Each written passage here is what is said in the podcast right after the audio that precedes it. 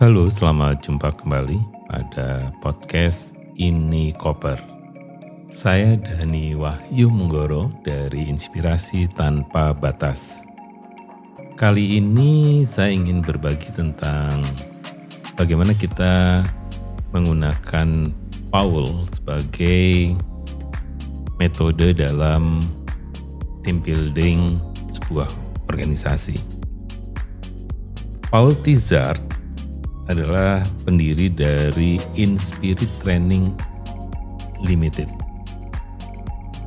yang didirikan empat bulan sebelum Inspirit Inspirasi Tanpa Batas itu didirikan pada tahun 2002 jadi beda banget empat bulan dan menggunakan nama yang sama untuk sebuah organisasi training. Paul menggunakan namanya sebagai sebuah tafsir pada bagaimana kita mengembangkan mengembangkan perkembangan sebuah tim. Karena tim atau grup itu relatif apa ya? Jadi jumlahnya besar. Sedangkan yang disebut dengan highly impact tim itu biasanya hanya 6 atau 8 orang. Dan sifat dari tim ini biasanya saling melengkapi antara anggotanya kemudian visinya jelas misinya jelas cara mengambil keputusannya juga mendengarkan semua anggota tim. Dan tim ini pembelajar yang cepat di dalam merespon berbagai masalah.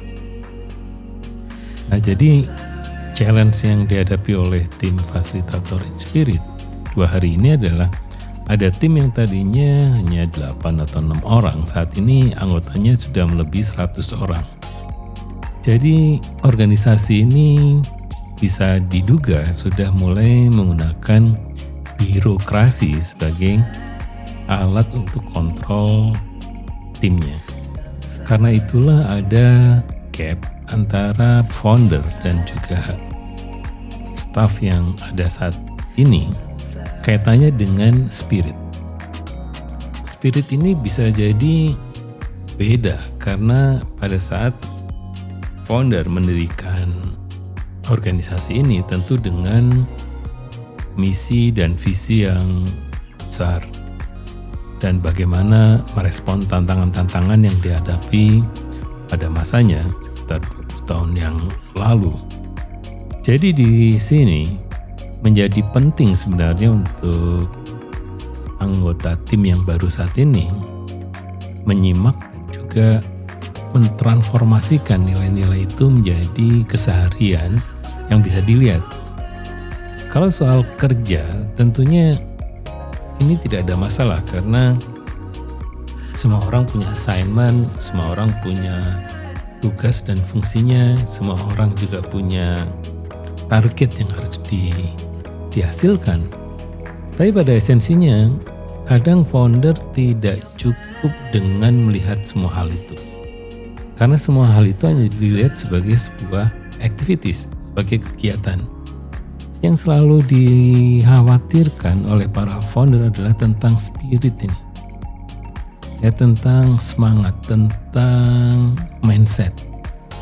Ini yang jauh lebih penting dibandingkan hanya kegiatan sehari-hari. Karena kalau hanya kegiatan sehari-hari, semuanya bisa digantikan.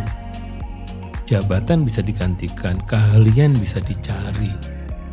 Tetapi apakah sebuah organisasi itu menjadi satu nyawa itu yang kemudian ya saya rasakan itu selalu menjadi challenge untuk bagaimana memastikan bahwa kita ada pada tingkat semangat yang sama. Nah, cara membangunnya sebenarnya adalah memang melihat apakah organisasi ini satu sudah melewati tahapan polite Tahapan polet sebenarnya ditandai semua orang hanya menyampaikan hal-hal di permukaan. agar tidak terjadi apa-apa, semua nyaman. Atau sudah melewati tahapan angry, yaitu ketegangan. Saya kadang tidak menyebutkannya sebagai konflik, tapi sebagai creative tension. Nah, creative tension ini apakah juga sudah dilewati? Nah, kalau belum, maka kita akan masuk bagaimana mengubah tension-tension ini menjadi bentuk yang understanding. Jadi ada normanya untuk bisa memecahkan. Saya pengen cepet deh, saya pengen agak lamban karena kita ketika cepat menjadi kacau balau atau menjadi tak terukur, kualitasnya turun dan sebagainya. Nah ini perlu understanding. Nah atau tim ini itu sudah melampaui yang disebut dengan learning. Yaitu tim ini semangat sama, nyawa sama, kemudian juga output beyond expectation. Yes. Dan ini adalah tahapan yang kemudian diperlukan apakah perlu misi baru ataukah perlu transformasi sehingga organisasi bisa punya impact yang lebih besar lagi sesuai dengan misi organisasi waktu didirikan. Jadi itu saja cerita tentang bagaimana kita bisa membangun tim yang keren. Semoga cerita ini bermanfaat bagi komunitas perubahan karena kami di Nikoper percaya bahwa apa pun yang kita bagi dari mana pun asalnya selalu bermanfaat bagi komunitas perubahan. Sampai jumpa pada edisi berikutnya.